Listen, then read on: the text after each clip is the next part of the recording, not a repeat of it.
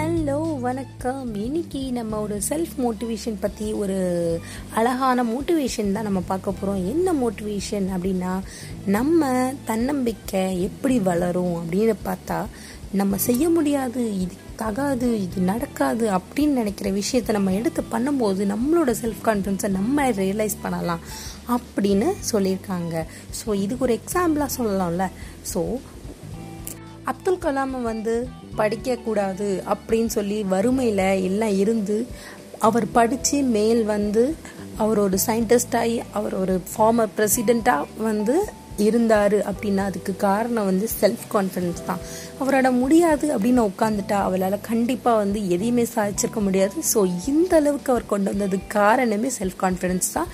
நீங்களும் இந்த மாதிரி ஒரு செல்ஃப் கான்ஃபிடென்ஸாக இருங்க.